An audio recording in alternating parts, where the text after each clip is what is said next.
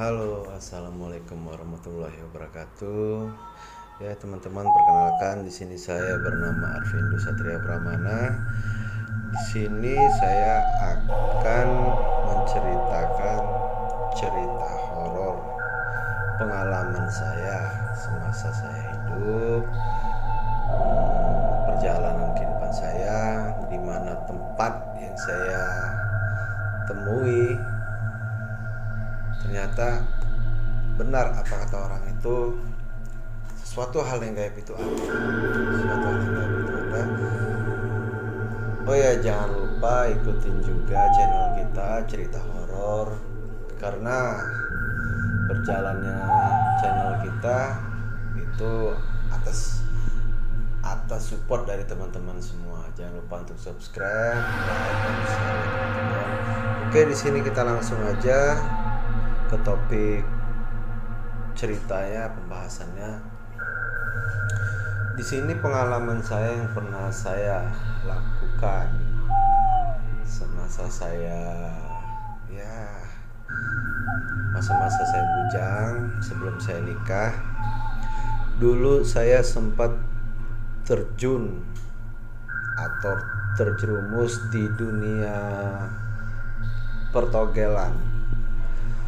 Jadi di situ saya berdua sama teman saya itu sempat melakukan aksi bertaraf ya, bertaraf bertogen ya. Itu saya lakukan itu berdua teman saya itu sekitar jam sebelas malam. Jadi yang saya lakukan dengan teman saya itu, saya itu masuk ke suatu taman, ke suatu taman. Taman itu berada di daerah Sumatera Selatan, karena saya berasal dari Sumatera Selatan ya teman-teman ya. Taman di, di daerah Sumatera Selatan, tepatnya di Kabupaten Muara Enim. Itu taman itu di sampingnya itu ada sungai, sungai yang sering disebut masyarakat itu Sungai Aur. Nah, pada pukul jam sebelas malam itu saya datang ke sana berdua teman saya memakai kendaraan roda dua atau motor. Di situ juga saya kami berdua itu melakukan aksi bertaraf minta togel itu. Kami juga membawa sesuatu sajen, tapi sajen kami ya hanya sederhana, tidak seperti orang harus membawa kembang, bawa ini, bawa itu, bla bla segala macam enggak. Yang kami bawa itu hanya sebatas air putih, air putih ya, terus itu permen, lilin, dan dan rokok, rokok kretek ya, biasa sebenarnya kretek. Nah, rokok kretek itu berjumlah dua batang itu saya hidupkan, dan di taman itu saya dipondokin. Itu saya taruh di sudut, setiap sudut rokok itu yang saya hidupkan itu setiap sudut saya taruh.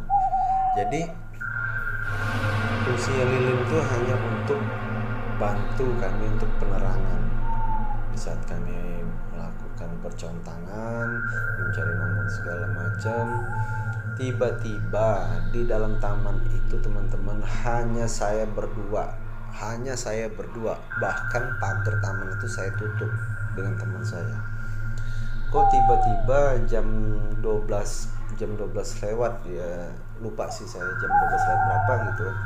Kok tiba-tiba itu ada motor masuk. Saya kaget lah, sontak kaget saya sama teman saya. Kok ada motor masuk? Ini motor siapa nih? Kira saya kan apakah anak muda berpacaran atau apa.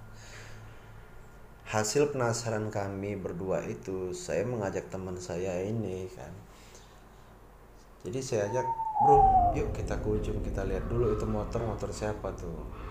Niat kami berdua itu apabila anak anak muda berpacaran mau kita orang suruh pulang gitu kan. Eh, tiba-tiba kami ke ujung menemui mereka itu, ternyata mereka tidak ada, tidak ada. Dan pintu pagar taman pun juga itu masih utuh, tertutup. Jadi kami kaget, waduh, ini udah udah udah nggak beres ini. Jam ini udah gak beres ini. Jadi ketika kita orang balik lagi ke pondok awal tadi tempat kita orang duduk, itu lilin itu meleleh dengan cepat. berat, tapi lelehan-lilin itu mengenai permen yang kami bawa. Permen itu ya untuk kita orang punya gitu kan, untuk manis mulut gitu segala macam. Jadi lilin itu mengalir di aliran permen itu berbentuklah ayam. Jadi ya mindset anak-anak, anak togel ya. Jadi kita orang berpikir, wah ini jangan-jangan sionya sio ayamnya dikasih dari sini gitu kan. Jadi udah dua lembar kita orang tuh nyari nomor itu tetap aja nggak ketemu, nomor berapa nggak ketemu. Jadi kita orang memutuskan untuk pulang. Kita orang pulang itu sekitar jam dua malam. Jadi jam dua malam itu teman-teman, ketika saya mau pulang dengan teman saya, kan motor teman saya. Jadi ketika teman saya mengantar saya pulang, kok saya ini merasa di belakang saya ini kayak ada yang ngikutin, kayak ada yang narik badan saya gitu kan. Tapi ya saya anggap ya udahlah, mungkin angin gitu kan. Dan pada sampai di rumah, pada sampai di rumah itu ketika saya sampai di rumah, saya tuh tidak lagi untuk melakukan untuk cuci muka, cuci, cuci kaki, cuci tangan, untuk makan tidur gitu. Tapi ketika saya masuk rumah, saya langsung masuk kamar, teman-teman. Jadi ketika saya masuk kamar itu, ketika saya mau, mau melakukan aksi tidur, jadi saya ini nggak bisa tidur. Saya memutuskan, oh mungkin saya harus mendengar lagu kali ya. Jadi saya ngambil handset untuk mendengarkan lagu. Ketika saya dengerin lagu itu, buat saya tambah nggak bisa tidur. Dan ketika saya berbalik kiri untuk mematikan handphone dan handset itu saya cabut, handphone saya taruh itu. Ketika saya balik kanan, teman-teman, sumpah swear, itu ada yang duduk di depan saya. Tapi ini merinding sumpah, sorry, merinding. Tapi jujur, dia itu seperti tepekong orang Cina. Jadi dia duduk, dia menghadap ke kiri, menghadap melihat muka saya, dia itu senyum. Dia senyum yang saya sempat ter apa ya, terbengong gitu. Jadi saya nggak bisa ngomong apa-apa, saya sempat bengong itu berapa detik. Tapi yang jelas ketika saya melihat dia itu, itu alis alisnya itu putih panjang. Kumisnya itu putih panjang, jenggotnya putih panjang, bahkan rambutnya itu panjang warna putih. Dan dia memakai baju, ya baju-baju khas Cina gitu kan, baju Cina itu. Ketika saya balik kiri, saya menutup muka saya ke pantai. Ketika saya noleh lagi ke kanan itu udah nggak ada, suara udah nggak ada. Dan dari situ ketika saya keluar dari kamar, dari kamar saya mau melakukan cuci kaki, cuci muka itu kan ke kamar mandi. Kok tiba-tiba saya masuk kamar mandi, kamar mandi saya kekunci, teman-teman. Beneran, sumpah. Itu kamar mandi nutup sendiri, kunci sendiri. Dan itu yang membukakan saya kamar mandi itu. Mungkin saya jerit-jerit gitu kan. Adik saya itu keluar dari kamar dan dia melakukan untuk membantu membukakan kunci kamar mandi, teman-teman. Sumpah. Ketika saya masuk, saya lari dari kamar mandi itu, saya lari langsung ke kamar, untuk ke kamar lagi. Dari kamar itu saya nggak bisa tidur sampai uh, azan subuh, sampai azan subuh saya baru bisa tidur. Jadi pas saya tidur itu sudah azan subuh. Ketika saya tidur itu kayak ada yang meluk saya, benar, ada yang meluk saya dari belakang. Saya Saya bingung, saya mau balik badan ini takut gitu, siapa ini, ini siapa ini gitu.